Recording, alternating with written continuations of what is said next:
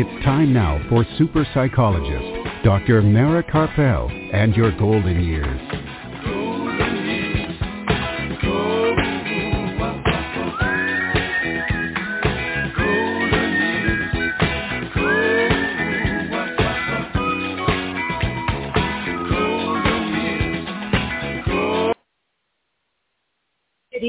And welcome to Dr. Mara Karpel and Your Golden Years. This evening and every Sunday evening at 5 p.m. Central Time and that's 6 p.m. Eastern Time right here on blogtalkradio.com and on drmarakarpel.com. And today is Sunday, February the 18th, 2024, and I'm psychologist Dr. Mara Karpel, and we are back live with another great program for you.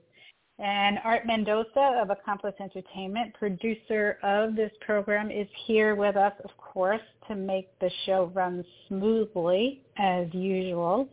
And in a little while after the break, we'll be joined from right here in the Austin area by Marcela Cabay to discuss an evidence-based telehealth treatment for addiction that is not the 12-step program and then later in the show, I'll talk just a bit more about finding your passion through the ups and downs of life. And after the show, you can hear this evening's program again by going to my website and the link to the podcast along with any website links um, that we talk about or other information that we talk about will be posted later tonight. And you can also hear the podcast in as soon as five minutes after the show ends by going directly to blogtalkradio.com slash your golden years. And you'll also be able to hear it on Apple Podcasts right after the program. And for information from previous programs, to listen to all the previous programs going way back to when we started on Blog Talk Radio 10 years ago, go to my website, drmarakarpel.com. You can also hear all those shows, of course, on blogtalkradio.com slash your golden years. And they're also all on Apple Podcasts.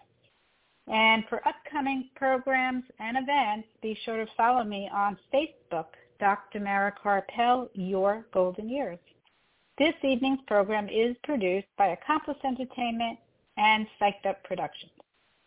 And we're going to take a brief break. We're going to play some of our other sponsors' commercials, and it'll be very brief, so don't go anywhere. When we come back, Marcela Cabay will be right here to talk about a different type of treatment for addiction. So don't go anywhere. We'll be right back. Super psychologist Dr. Mara Karpel will be back after words from our sponsors.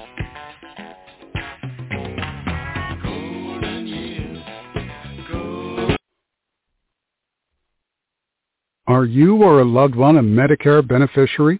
Help save you and Medicare money by stopping Medicare fraud. Fraud happens when Medicare is billed services or supplies you never received. There are three easy things you can do to prevent fraud. Review your Medicare claims for accuracy, protect your personal information, and look for any suspicious activity. For more information or to report fraud, call Medicare at 1-800-MEDICARE or call your local Medicare SHIP program at 1-800-252-9240. Please visit us on the web at www.drmarakarpel.com.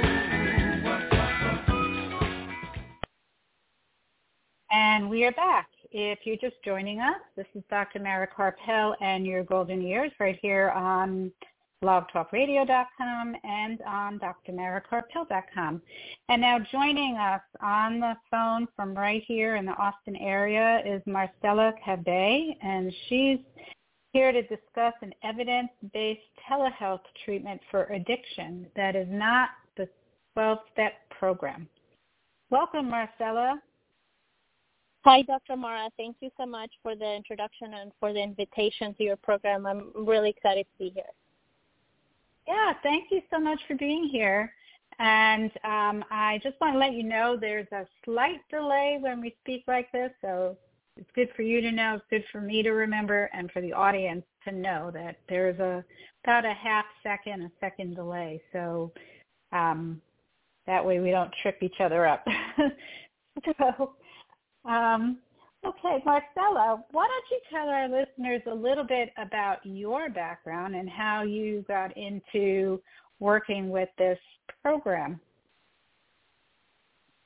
Yeah, absolutely. So I work for a company that is called RIA Health, and RIA actually stands for Reduction in Alcohol, is where the name came from.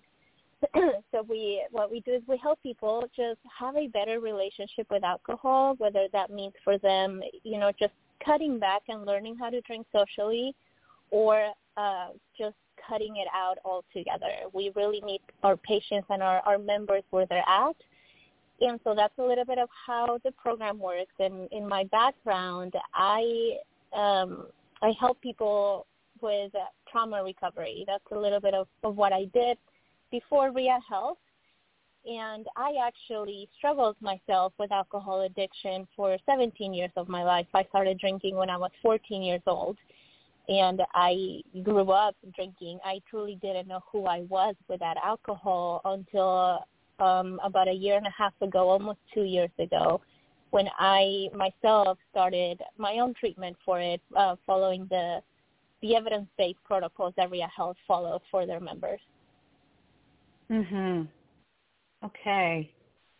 So, you know, most people think of alcohol treatment as involving a 12-step program like AA, right? And and that's the one that's really really pushed. Um, how is RIA Health different from the 12-step programs? Yeah, that is a great question. So uh, RIA Health program is a scientific evidence-based approach to alcohol addiction and just overcoming alcohol addiction. So there's three main components to it. the the first one is there's it's actually a medication assisted treatment.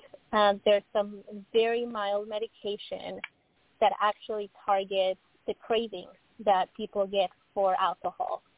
And um, I do think it's important to say that this medication is not addictive because RIA's goal is never to transfer one addiction to another. Um, the goal mm-hmm. is really to just help you actually overcome your addiction once and for all. So the medication used is uh, non-addictive, and one of the biggest benefits of the program is, you know, you're actually under the care of, of addiction specialists. So they'll be helping you and guiding you every step of the way because the medication is very targeted when it comes to using it for alcohol addiction. So it truly is in, in the person's best interest to work with somebody that knows how to prescribe it so they don't fail again um, because that's very common when you're trying to overcome addiction. You try so many different things and you fail time after time. It can be really discouraging. so um, that would be, you know, the medical component and the benefit of it. But there's also a behavioral approach to it. So there's a coaching team that will pair up with you and you have uh, weekly telehealth visits. They're only 15 minutes, so it's not crazy time consuming, which is also a really big benefit of the program. You're able to get the help you're looking for without having to leave your job, without having to leave your family and having to go into a rehab center for 30 days. Um, you're mm-hmm. able to mm-hmm. get the help you're looking for right from your home and learning how to overcome your addiction without leaving your your triggers, your daily triggers. right. Um, yeah, and then there is a third component to it, and that that would be the the technology that goes along with it. So, you know, you get access to the RIA Health app, you get access to to telehealth visits with the medical team, with the coaching team, and also access to a great library of uh, digital tools and videos to also help you alongside your journey. Um, and we also send a, a breathalyzer just to help people keep track of their own progress in a non-shameful way. Mhm. Mhm. Um, so, so let me just ask this question that listeners might be wondering: is is it only for alcohol, or is it for other addictions? So at RIA Health, we specialize in alcohol addiction only. Um, but there there is a company very similar to us if your listeners are wondering or they need it. It's called Bicycle Health. that um, helps with other substances, and it's very similar. It's all done through telehealth. It's medication approach, um, but they can help with substance abuse as well. Uh, very similar okay. to the way Health helps with alcohol. Okay. So, what you know? Do you do you have the numbers of of the the efficacy of of this approach versus the AA approach? Do you know what the comparison is? Um, yeah, I do. So uh, with an approach like RIA's, and in RIA's in general, we have the numbers for that. Our members uh, start drinking 50% less after 30 days in treatment, so half of what you're drinking after only 30 days and then um, as long as of course you keep going to your your sessions and you take the medication as you're supposed to then our numbers are after six months our drink our members are drinking seventy eight percent less hmm. and then of course and, the numbers go go higher after that and and and um, do you have a good results with people sticking to it? I know that's really a big part of the problem with AA. People completely stop, 100% mm-hmm. um, stopping of alcohol, but you have a lot of people who who go back to it and don't just go back with one drink, but they go back to the full binging type of drinking. Yeah, yeah, and you bring up a great point. So that is actually called the alcohol deprivation effect, and that's why AA's numbers of success are so low because unfortunately when you are addicted to alcohol, if you quit drinking cold turkey and just out of pure will, your body doesn't understand that. So your craving doesn't actually go away as time passes on. It just gets worse. So that's why a lot of people end up going back to the full binge drinking because they weren't treating it chemically. Um, and to answer your first question, uh, we do have a very high success rate of people continuing on that path, and myself included in that. I, if I have maybe two drinks once every six months, that's a lot for me. When I used to drink daily, um, so the, mm-hmm. a lot of it is because not just the medication that helps your brain kind of go back to before it was addicted to alcohol, but the behavioral changes that you end up developing, um, you know, you're essentially replacing your bad habit with a good one, with a healthy one, and just working through your triggers and, and healing a lot of that is really what helps make that, that long-lasting change. Mhm, mhm. Yeah, you know, as a psychologist, I, I've run into people who were addicted to alcohol and other substances because they had a, you know, other mental health issues and didn't really have the skills to cope with them, especially, you know, for someone who started at a very young age. They hadn't yet developed the skills to to cope with the stresses in life and you know that were causing the depression or anxiety that they're trying to medicate themselves for with the alcohol. Um, mm-hmm. So is that part of the program to try to teach better, more effective coping skills? Yes, absolutely. And that's why the coaching component of the program is such a big part of it because while the medication is great, it's really just a small part of it and it's not going to help you, you know, just like you said, like developing all those skills and healthy coping mechanisms to where you truly are actually healing it and healing the root cause of your issue and not just putting a band-aid on it. Mhm. Mhm. Right. Um, you know, they they talk about people being a dry drunk where they've mm-hmm. given up the alcohol but they still behave the same way. Yeah. So yes, absolutely. Some of that dealt with.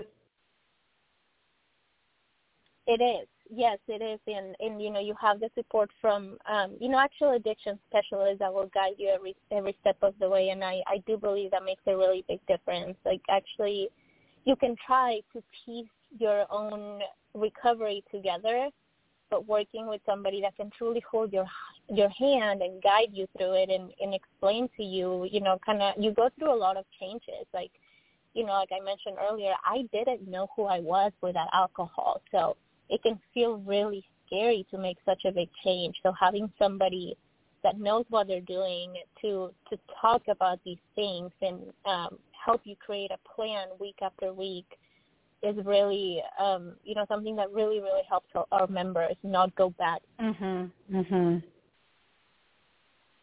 Yeah. Um, you know, I I worked as a graduate student. That was my experience with alcohol abuse was way back in graduate school in one of my practica. Um, and it was very much based on a 12-step program. Um, while in this, my psychology program, we were learning that there were new behavioral treatments that could help people to learn how to drink differently while over in the treatment center they were saying you can't drink at all. so mm-hmm. um what what do you say to that? You know, a lot of the the people who are into AA and NA, and they're they're tell you, oh no, you cannot have one drink or that's that's your back. You're back at your lowest low. Yeah, you know that's that's a very common um, thought in the you know in the AA world, but um, our approach is actually a harm reduction approach because what can happen a lot of the time too and and I know they intend well but um when depending on your drinking patterns if somebody quits drinking cold turkey like you're supposed to in AA it's actually very physically dangerous um you can end up having a seizure you can end up having a heart attack um and a lot of people don't know this information so it's not only physically dangerous but again you know it's kind of like uh, new year, new me, like you start a diet when you cut everything out and your body goes into shock. So it's, again, really easy to go into that deprivation effect where your body, the craving's not going to go away for you. So it's not a sustainable change. And that's why Rehab doesn't approach it in an all or nothing type of way a lot of the times what happens, like it happened to me, I kind of intended to just learn how to drink socially and be a quote unquote like normal drinker. But what ends up happening mm-hmm. is that you end up just not craving it at all anymore. So um, a lot of a lot of the times you end up just be going fully abstinent when that maybe wasn't your initial intention, but you're able to do it because you're ready for it and, and nobody's forcing you to or telling you to. So that's how you make true change. Mhm. Mhm. Right. And you know, you mentioned before something about shame. Um, can you talk about that and the the shame versus a non-shame approach? Yes, absolutely. So a lot of what my team hears, and, and I actually manage the enrollment team for Ria Health.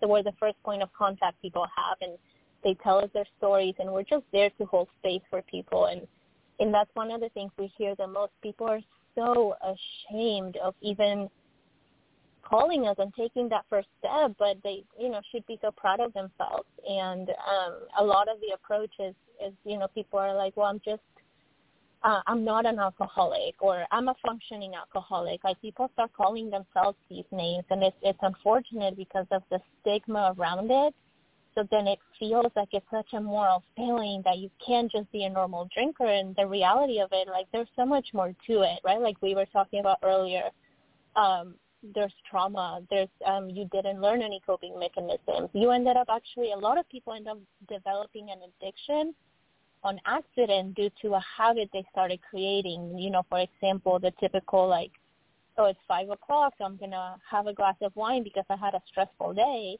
and then mm-hmm. the next mm-hmm. thing you know, two years later, it's like you're having two bottles of wine, and you didn't mean to end up that way.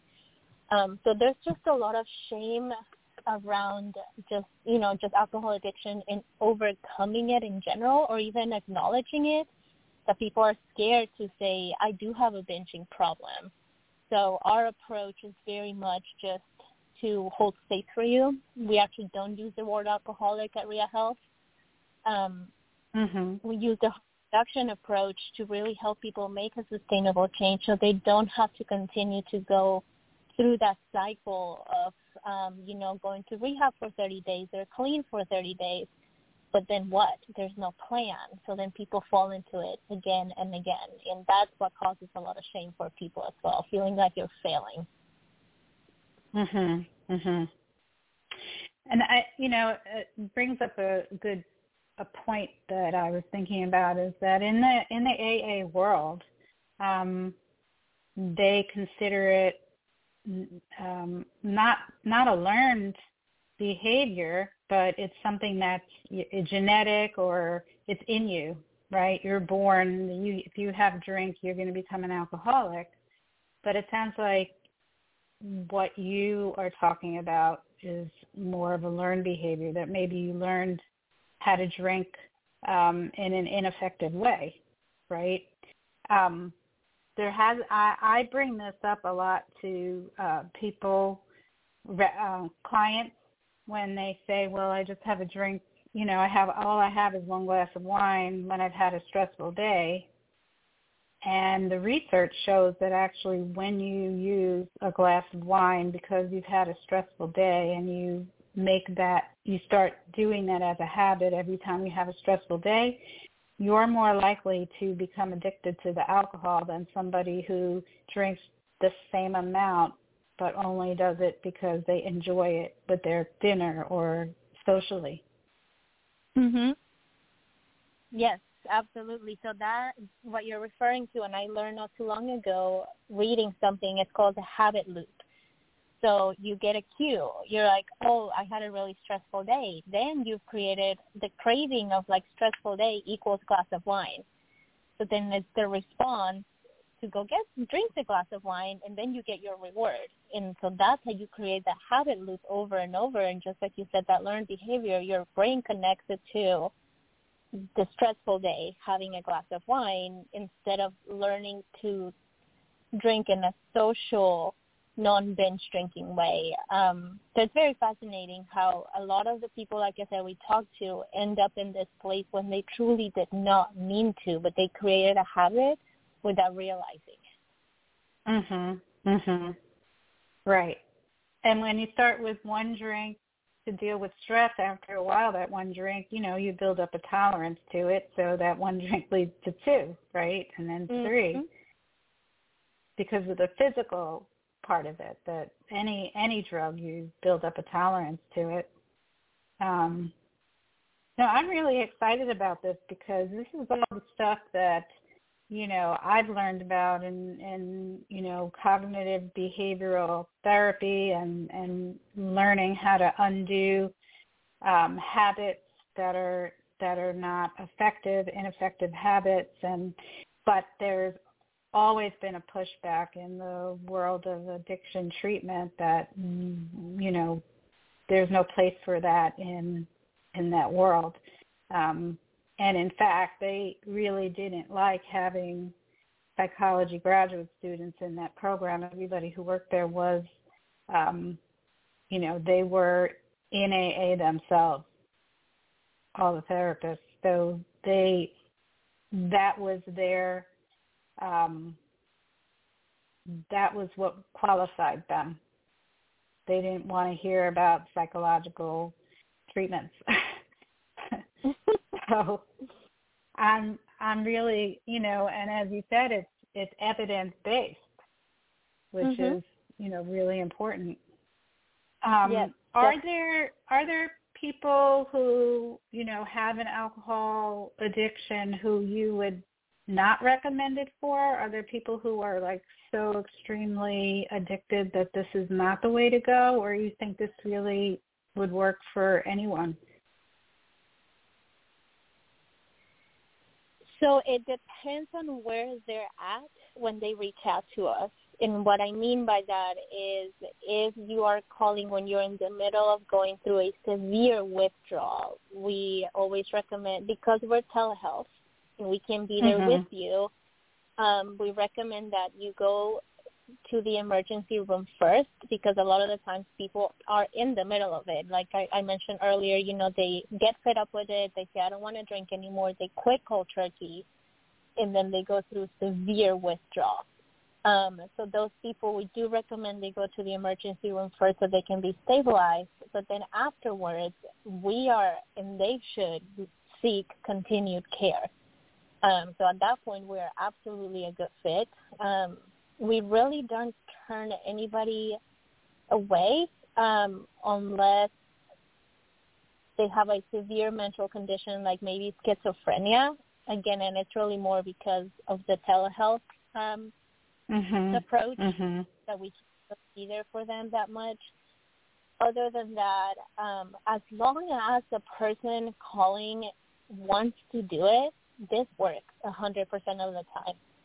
If you have some resistance to it, if somebody's making you do it, just like with anything else, your chances of succeeding are definitely lower. Right, right. And so, if somebody had an alcohol addiction plus other drugs, would you would you refer them to a different program, like you mentioned, that's similar, or would you treat the alcohol part of it? Um, so our medical team will conduct a full medical assessment to determine that. Um, a lot of the times the same medication helps with the cravings, so it kind of ends up helping them in um, for both addictions. But if our medical team, alongside the patient and, and the coach, um, you know, decide that maybe just a higher level of care is what they need at that time, they'll help you find um, that different program or just different specialist to help you with it. Mhm. Mhm. Okay. All right. So it's really pretty much for anybody who wants to do it. Um, and it doesn't necessarily mean that people cannot can never have a drink again and and they will, you know, then you know they're going to have a problem all over again. Um, which I think is a probably a big reason why people would want to do this, right? They don't want to be deprived if they go to a New Year's Eve party to have a sip of champagne, right? if they feel like it. Yes, exactly. And and that's also the reason a lot of people don't seek treatment because they're scared that they're going to have to live without it.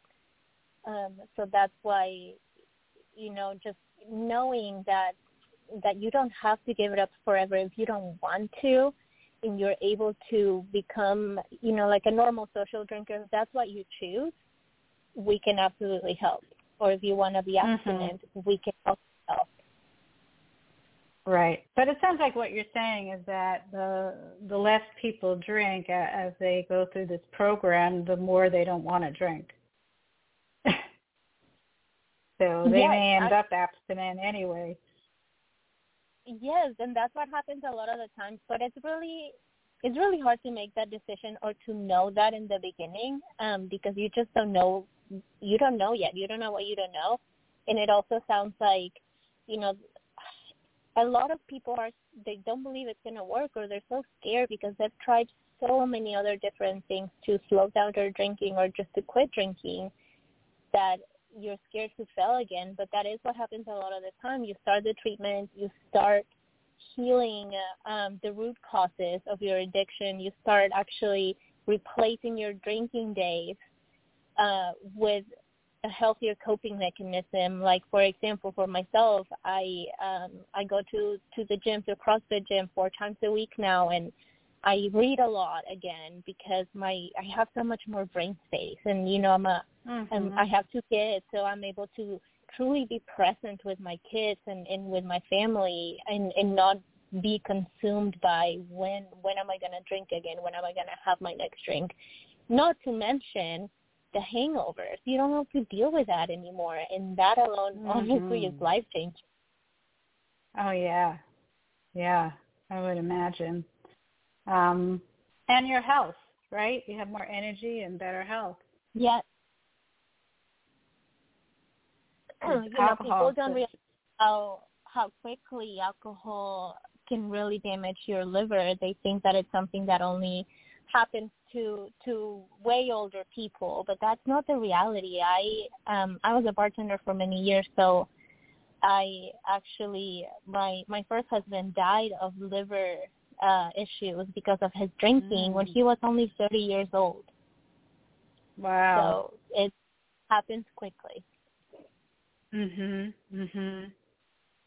And the other thing that people don't realize is that alcohol is a nervous system depressant. So while they think they're feeling happy when they drink, if they're a happy, you know, drinker, um, when it wears off, they, it actually causes more depression.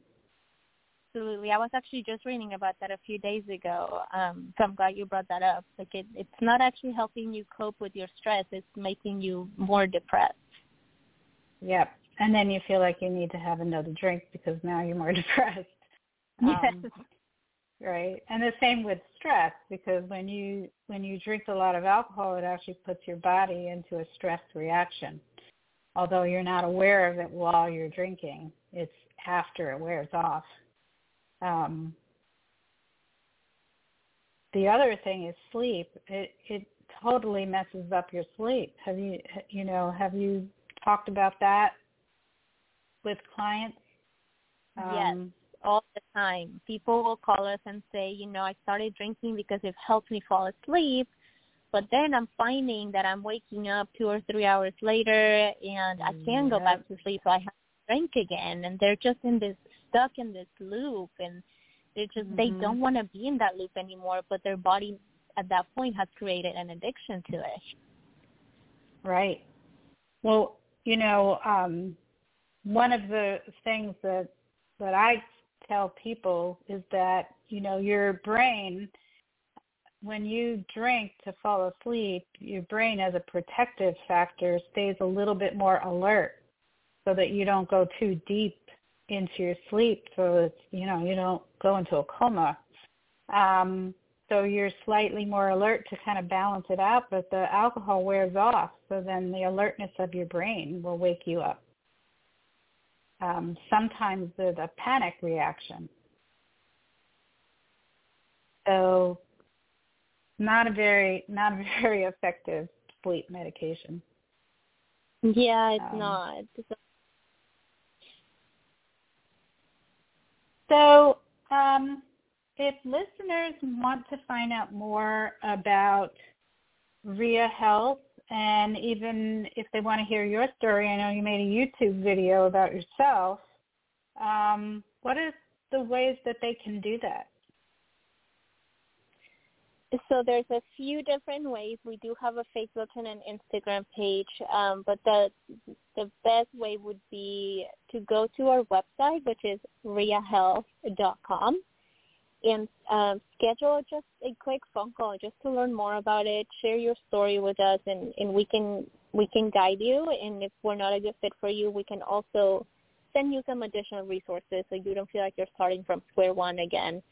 Um, you can also go to our YouTube channel. There's a lot of really great informational videos there that kind of help you just understand how everything works and and make a little bit more sense of it. But my biggest recommendation would be just for people to know that you know you're not alone by any means. Even though people like to hide it, one in three adults struggle with binge drinking and just struggle with their relationship with alcohol in general and also that it you know alcohol addiction doesn't discriminate i always lived a successful life um so you you couldn't really tell that i was struggling with it so you know really just making the point here like it doesn't matter who you are or what you do Mm-hmm. it will you know it can happen to anybody so you're not alone and and we're here to help Mhm.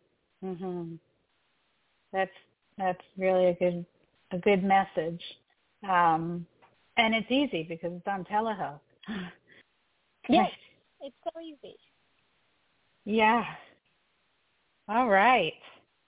Well, I'm going to post um, the links to the website and the YouTube channel and also the social media pages on my post about this show later tonight. So um, if listeners, you know, didn't write it down, they could just go to my website and the post about this show We'll have all that information there later. Um, along with the podcast if they want to re-listen to it. All right.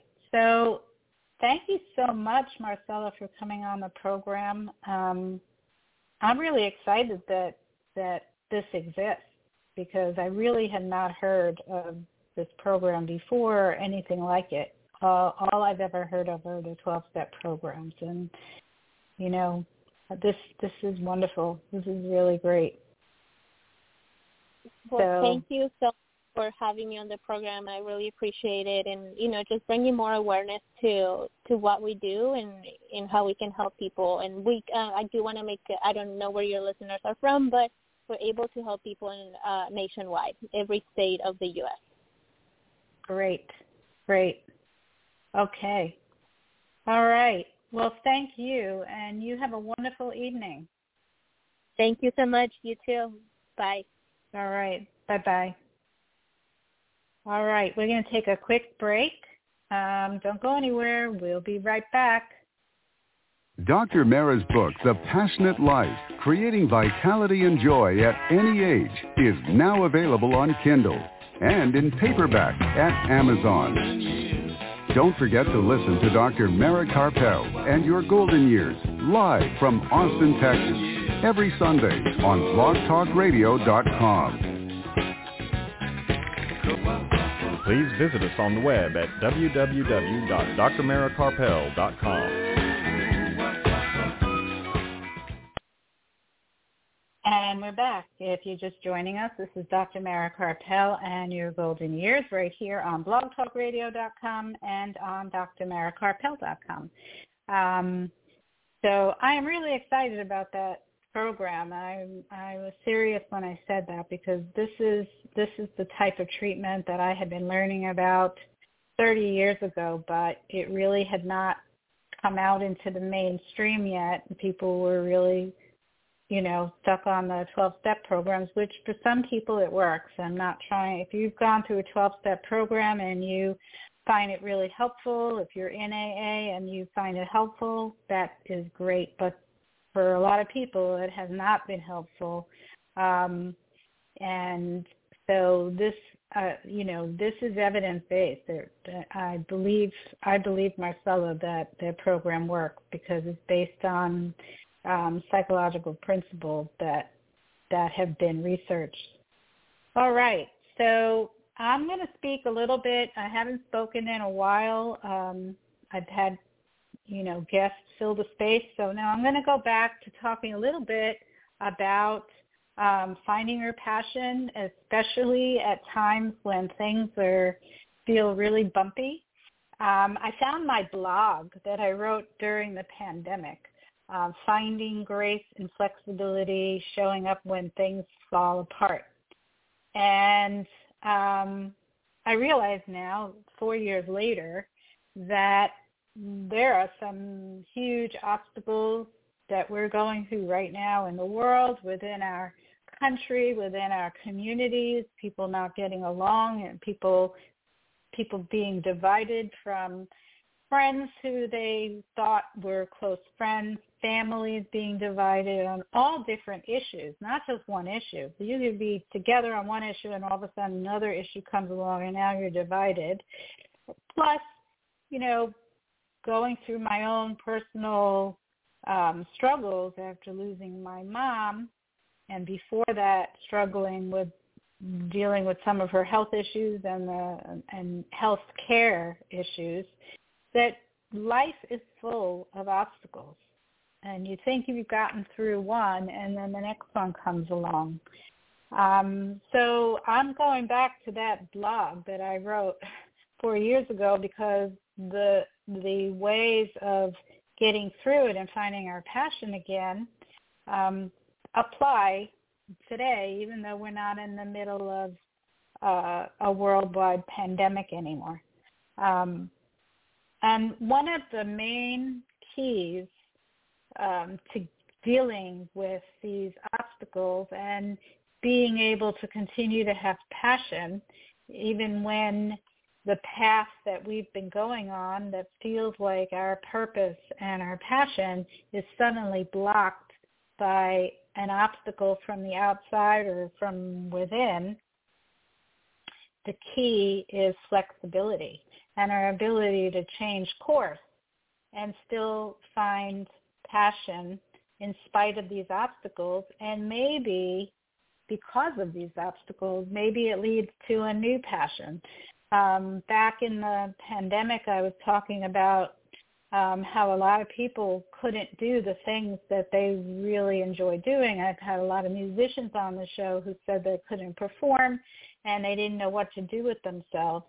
But then there were other people on the show who found new things that they were kind of forced into changing their direction and so they went with it and they found new things. They stayed home and re- recorded at home or they went out and they help, right? A lot of people got involved in helping at food banks and helping their neighbor, going shopping for a neighbor who um was um health compromised and couldn't, you know, it was risky for them to go into a store. And that became a passion. And I talked about how, you know, when my mom started to need more care and and more advocacy for her care because you know I've talked many many times on this program about how elderly people if if they don't have a loved one who is advocating strongly for them in their health care or their care in a long-term care facility, they don't get the the best care that they could. They don't have the best quality of life that they could. But doing that can be like another full-time job. Um, and for some people, it for everybody it's stressful, but for some people it becomes overwhelmingly stressful, and that's the only side of it they see. While for other people, you know, if they're able to look at it as a new passion, which is what I tried to do. I realized this is my passion now to help advocate for my mom. That became my purpose. So now that my mom is gone, that purpose kind of went away and now I'm working on that's an obstacle. um, finding a new passion and purpose to replace it. Um, so how do we do that? How do we deal with these obstacles and and get in touch with that flexibility? Well, you know, the in Buddhism, there are a lot of Buddhist teachers who are psychologists, like Jack Kornfield, who is a Buddhist teacher and a psychologist. Um, because the Buddhist philosophy is very psychological they talk about how attachment leads to suffering. So if we are attached to the path that we're on and having it go the way that we plan, everything the way that we expect, we are bound to suffer because um, there, as I said, life is full of obstacles, whether they're obstacles coming from the world or within our own lives, just the the the journey of life with birth, death, illness, all the old age. These are all obstacles that can interfere with the path that we're on. And if we're attached to that path, then we will not be able to be flexible and we will suffer. So um, Jack Kornfield actually wrote, your suffering is directly related to how attached you are expect nothing, accept everything. So acceptance doesn't mean that um, we're okay with some of these obstacles that come along. We're not okay with getting sick. We're not okay with losing a loved one. We're not okay with a worldwide pandemic. But acceptance means that we we know that it's real, that it really is what happened, that we say this is life, this is what happened. Um, and rather than crying about it, we can say, okay, now what next? What can I do next to make things better? Um, that's acceptance. People are afraid to be accept, to be accepting because they believe that that means that they're saying that they're okay with the situation and they're going to keep it that way. No, acceptance means that we see, that we're aware of the situation, that we are not ignoring it, that we don't live in a state of denial. Because if we are in a state of denial, we're not going to get anywhere. We're not going to be able to make the right decisions to move forward um, toward a better goal. And then the other part of flexibility is the expectations, not being attached to our expectations. So when we have an idea about how about something we really want to do, we often picture how it will look and how long it will take to get to that goal and how it will feel. Um, but the reality is, and this is what we have to accept, is that what we expect is never exact is never going to happen that way. It's almost never exactly how we imagined. At any point in our life, even when it's not some global pandemic or a huge obstacle, even if things seem pretty smooth, it will never happen exactly as we pictured it. And if we're stuck on the idea of it having to be a certain way, fighting against the reality of life, resisting uh, what is, we will miss the opportunities that show themselves and the actual beauty that is right in front of us. As I said, sometimes these sometimes these challenges and obstacles are really opportunities that we can turn into something even better. Um, opportunities and moments of grace, as I called it, are more beautiful sometimes than the imagined goal. Um, you know, there are many times where we're going down one path and we realize it's not the right the not not the right direction and we have to tweak it a little bit and go slightly different. That's not a mistake. That's not a failure. That's just a learning experience. And we learned from that. It was it was good that we went down the wrong way because we learned from that and we we gathered more information, more skills. All of this is part of the the journey of life. But even if it turns out that when we get to our goal and it it isn't as wonderful as we imagined and it's not better than we imagined, we can allow it to be pretty darn good. if we allow it, we can allow it. We can as they as the saying says, perfection is the enemy of good. It can be good. It doesn't have to be perfect. Um, and as I said, the difficult moments can be opportunities and windows into something deeper and more authentic um, if we make a point to stay present. So when people go through difficult times, they become, very often, they become more empathic and compassionate toward other people who are going through similar difficult times. That's really a powerful tool to have, to have that compassion. And I'm often reminded of the Leonard Cohen lyric, there's a crack, a crack in everything, and that's how the light gets in. So obstacles and pain can make our hearts softer and more compassionate, and that rawness can break us open to our own authenticity. Um, and that can actually be a shortcut to that passionate life that we seek. If everything is going along smoothly and we never face an obstacle, then we really don't have an opportunity to learn, to open our hearts, and to really be more, to really be authentic. And it doesn't, it, we might enjoy the journey, but it's not as passionate as it can be. So actually having cracks having things happen that we don't like can be an opportunity to actually feel more passion for what we're doing. Um, but if we march along stubbornly or bitterly, not willing to bend or twist or turn with everything that life throws us, we miss it. We miss it and we end up walking in the dark. Um, there's a I was reading a book by Dani Shapiro called Still Writing, and she quotes the title of a novel by Peter Cameron called Someday This Pain Will Be Useful to You.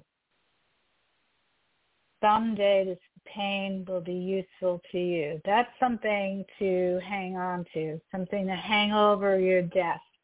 That when you're going through a rough time, to remind yourself that someday that pain you're going through will be useful, will create more passion for you, and will be helpful in your ability to help other people.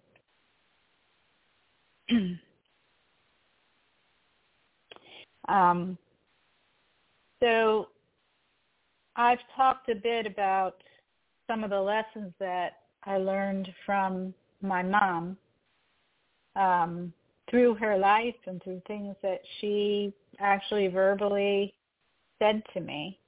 Um, and one of the things that she talked about that I really think helped with dealing with the stress in the world and trying to find our passion in the midst of that is to forgive and not dwell on the negative. So she would say, don't make your sick, don't make yourself sick over what you can't change. Life is about balance. So, you know, my mom lived to almost 95 with plenty of obstacles throughout her life and certainly in older age when she was in a wheelchair and had trouble with her speech. Um, but she was extremely resilient.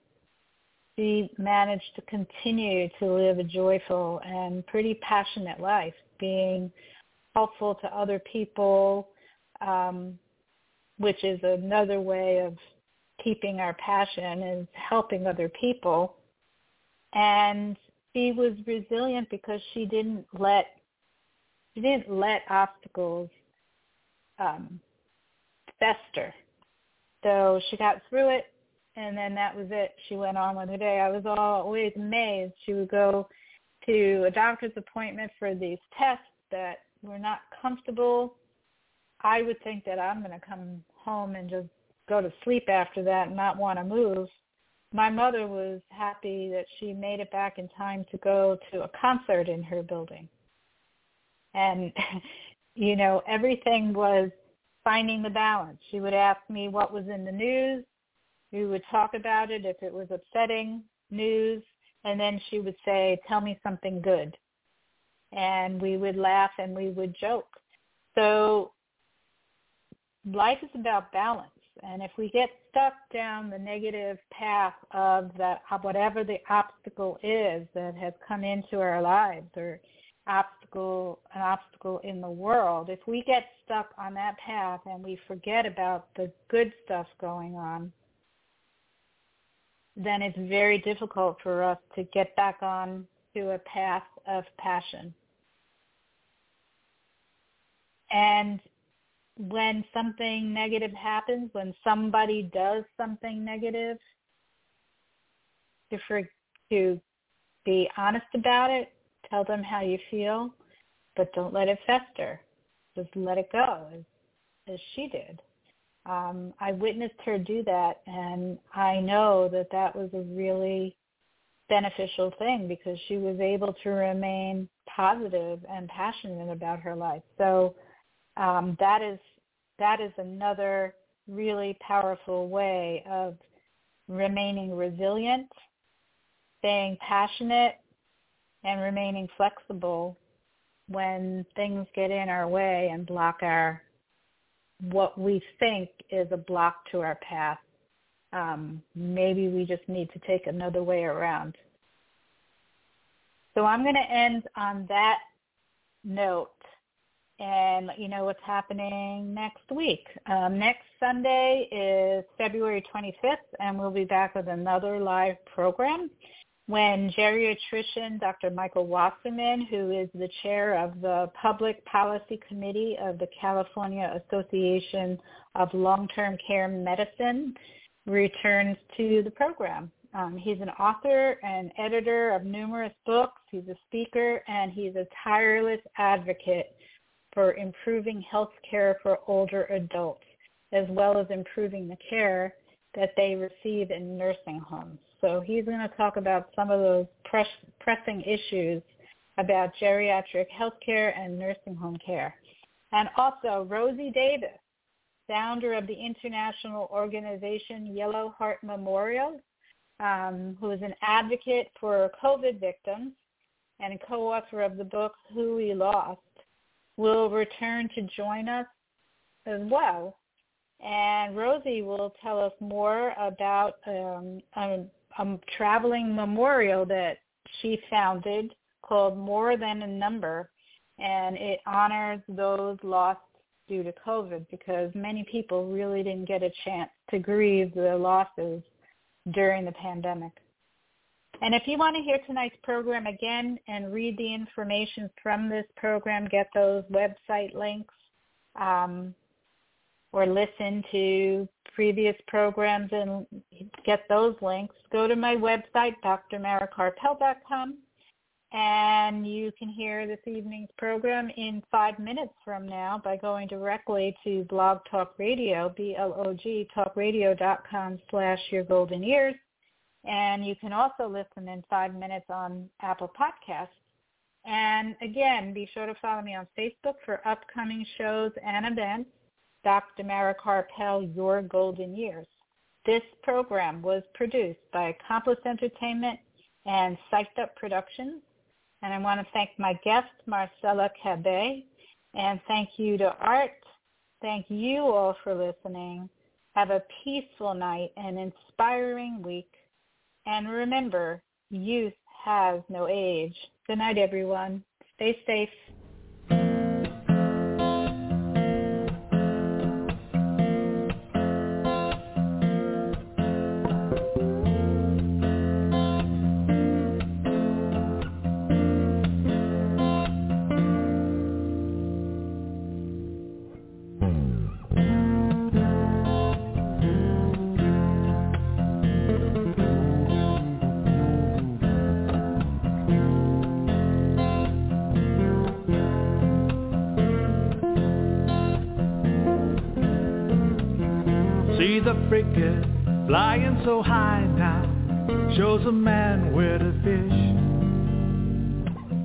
It, he lies in his hammock, teaches tourists how to live, and he knows how to live.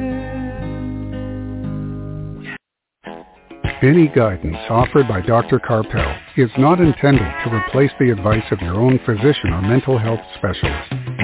Neither Dr. Karpel, her sponsors, nor this station assumes responsibility for the misuse of any information on this program.